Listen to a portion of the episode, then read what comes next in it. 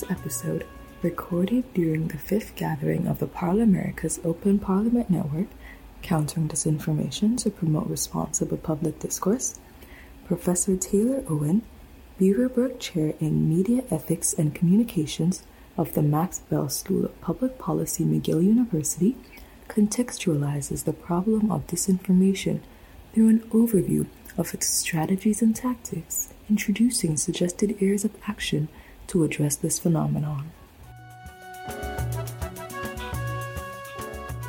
I, want to talk a little bit about the problem of disinformation, um, but mostly focus on how um, we are beginning to talk about governing it. Because um, I think that's the job. that's your job. that's where my job ends and your job begins. Um, is to implement policies, ideally designed to um, to circumvent some of the harms that we're seeing in this space. So let me just make a few comments about about this emerging governance conversation. Um, the the first is just to say one thing about disinformation, which is that we often talk about it in policy terms as if it's a, a distinct phenomena in and of itself, when actually I think the harm of disinformation and the harms it causes writ large, which we've just heard um, a description of some of, um, are situated in a much broader set of harms that stem from the nature of our current communication technologies. So there's no doubt that the problem of disinformation is not new, um, but it, its current character is defined by the nature of our the way we consume and share information. And that way we consume and share information um, is broadly done online and is broadly done in a way that is intermediated um, by the large platform companies. Um, 70% of all global communication goes through servers owned by Facebook or Google. So the way those companies function and work and are incentivized has a huge effect on our society. I'll come back to that in a second. But I think this harm of disinformation needs to be situated in this broader set of harms that we're starting to see more clearly um, in this digital ecosystem. And I would include in that the decline of quality information in our public sphere, so the, the lack of reliable information circulating through our society, um, the amplification of divisions and the manipulation of divisions in our society, and the way that can be um, incentivized and enhanced and facilitated by the design of our technology. Um, the psychological harm that we're starting to see emerge, both amongst adult populations, but also amongst ch um, our, our, children, um, the mental health and cognitive challenges that are emerging. Um, the vulnerability of our elections, um, the ability through which um, both foreign and domestic actors can manipulate our democratic processes is also embedded in this system. Um, and the final will be a, a, whole set of economic harms.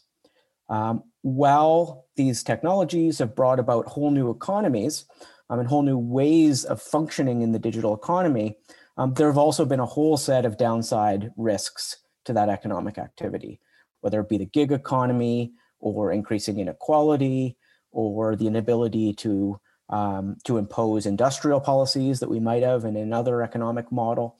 All of these economic issues sit and the potential harms sit there too. So point one, disinformation is a problem, yes, but it's situated in this much wider discourse around how the way we communicate with each other and share information and engage socially and economically online are affecting our societies. That's a broad bucket of issues.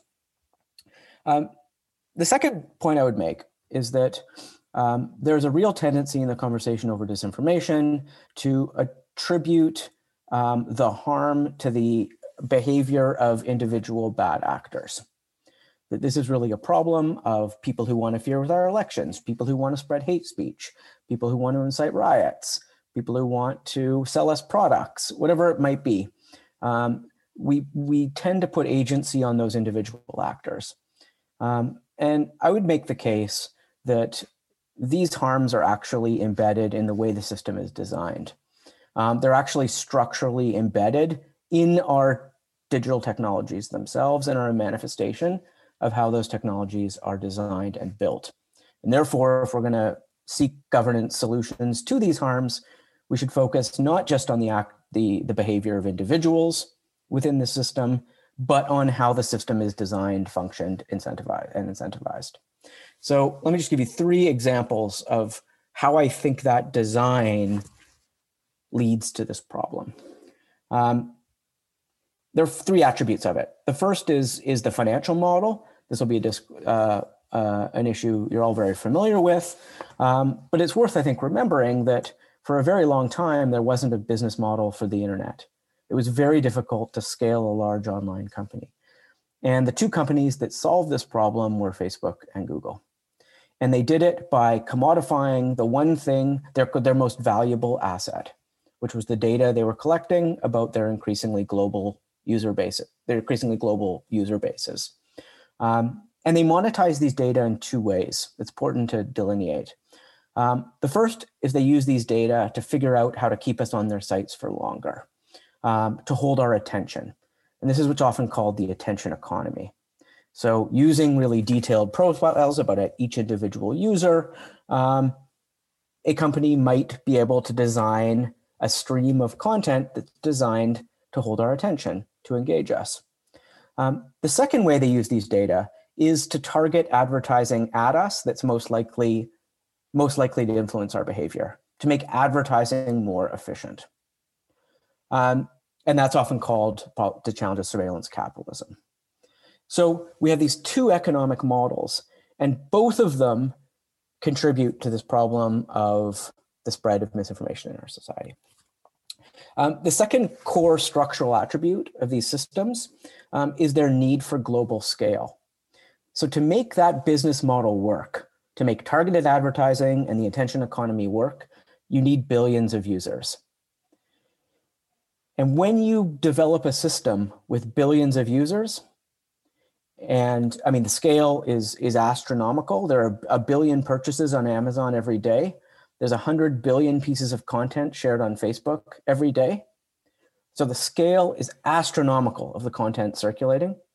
Um, that brings with it a whole set of challenges um, that contribute, I think, in meaningful ways to many of those harms I mentioned, and in particular, the disinformation problem because the question emerges of how on earth do you moderate and decide what can and can't be said in a system with 100 billion speech acts a day.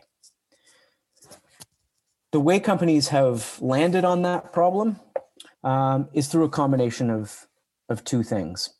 Um, scaling of human moderation. So Facebook has, for example, 30,000 human moderators um, sitting in what are ultimately factories, outsourced factories around the world, um, where individuals see a piece of content for seven seconds and are then made forced to make a decision on whether that should stay up or down. Right, so you can scale up the human side of that, but that is deeply imperfect for a whole host of reasons we can talk about. Um, or you can rely on artificial intelligence.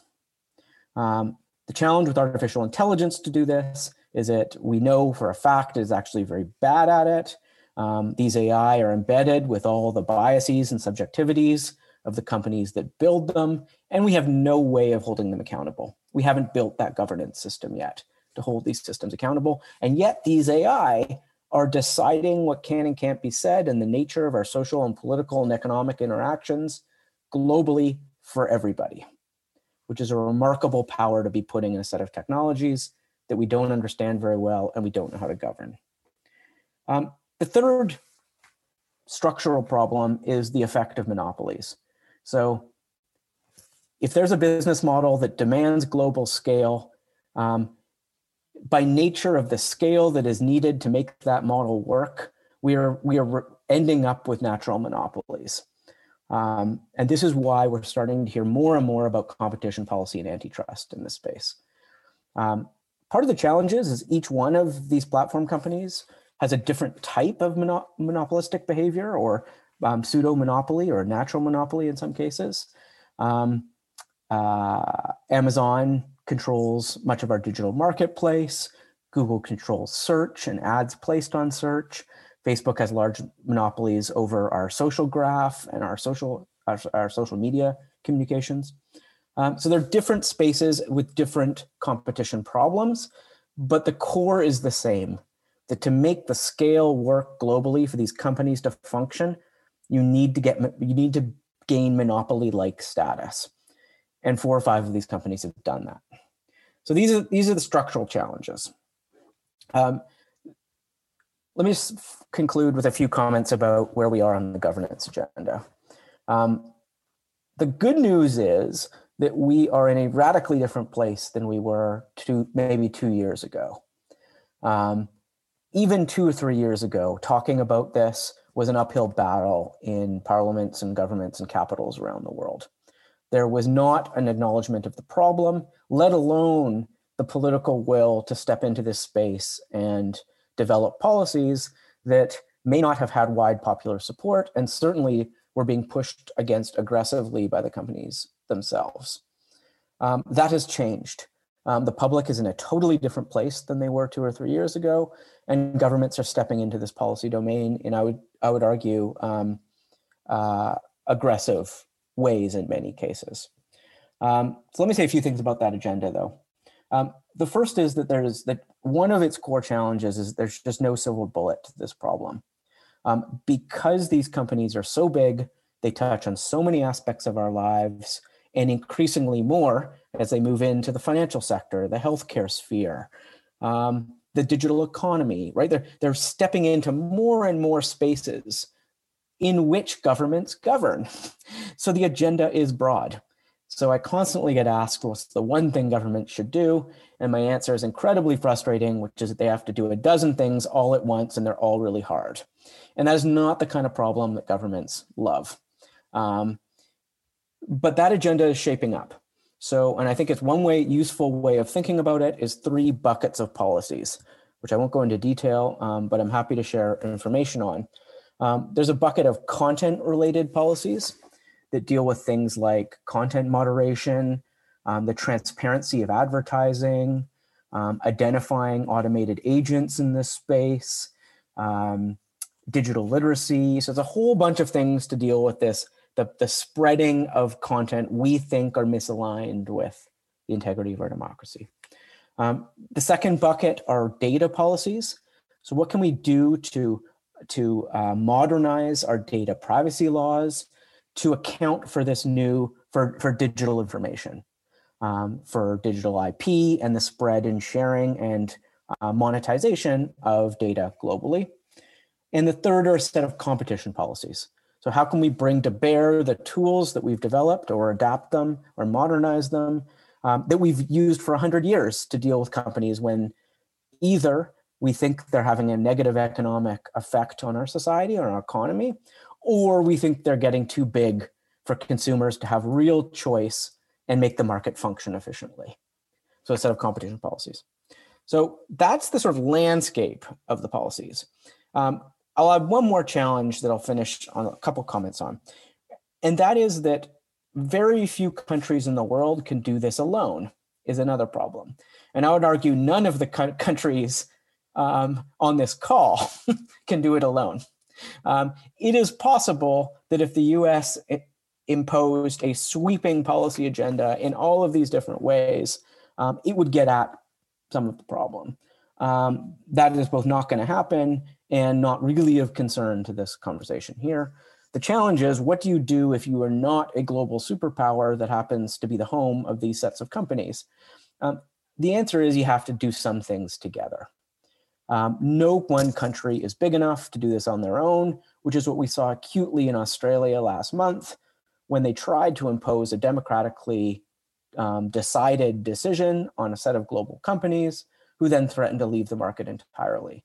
Um, now, if Australia had imposed that same piece of legislation or law um, in collaboration with 10 other countries, we may have seen a different reaction from the companies. Um, so let me just mention, since this is sort of a, a global governance conversation, um, a few challenges with where this global collaboration is at the moment. Um, I think we need to put some real effort and work. Um, the first is there are different types of global collaboration that are needed in this space. Um, for some issues, and I would put things like speech laws in this category, it is entirely appropriate for governments to impose their own national rules. we are not going to get a common global standard for the definition of free speech, and nor should we. Speech is decided through historical context, through judicial precedent in each country, um, and that is how it should be. We can learn from each other on how to do it, um, on how to impose these laws and what the consequences of them might be, but these are going to be nationally differentiated, and that's fine. Um, a second category of international collaboration, though, um, are laws that are tried in countries that work and can be replicated in other countries. I'll put this like a replication model. So, for example, um, the UK has just imposed a whole set of laws around child protection online. Um, the companies have fought this. Um, there is, but it's it's a decent set of rules that platforms would need to follow when they're dealing with children in the UK. Um, there is no reason why that exact same or very similar legislation couldn't be passed in 20 countries around the world. So I think we need to be open to looking to success stories internationally and then just asking for the same thing in our own countries. Um, and that will really put pressure um, on the companies. Um, the third category are, are the areas where actually we could come up with global standards or largely global standards. And we'll get to that in a second. Um, things like tax policy. We should all be charging similar tax rates on companies, um, both sales tax and corporate tax. Um, mergers and acquisition restrictions. It would make a lot of sense to collaborate in those areas. Um, okay, so that's where that space is. Um, the, the final thing I would say, and it really will be the final, is that um, all of this we're talking about is in the context of democratic governance. And there is an, a, a, a parallel conversation about autocratic and liberal regimes and the technologies they are developing and the governance regimes they are developing um, for the internet. And any conversation about these global implications and these global governance solutions needs to take into consideration the reality that there is a Chinese set of technologies that are be ad- being adopted by illiberal and autocratic regimes around the world um, that I would argue are further hastening a democratic slide in much of the world. And the way governments are governing this space in those countries is deeply, deeply illiberal. They're using these technologies to further control and manipulate and silence their own populations. And they're often doing it using the similar language as we're using about, global, about governing the internet. So it's just something I think we have to be acutely aware of when we're talking about this governance agenda um, in, in democratic contexts. Um, so I'll leave it there. And thank you so much for this opportunity.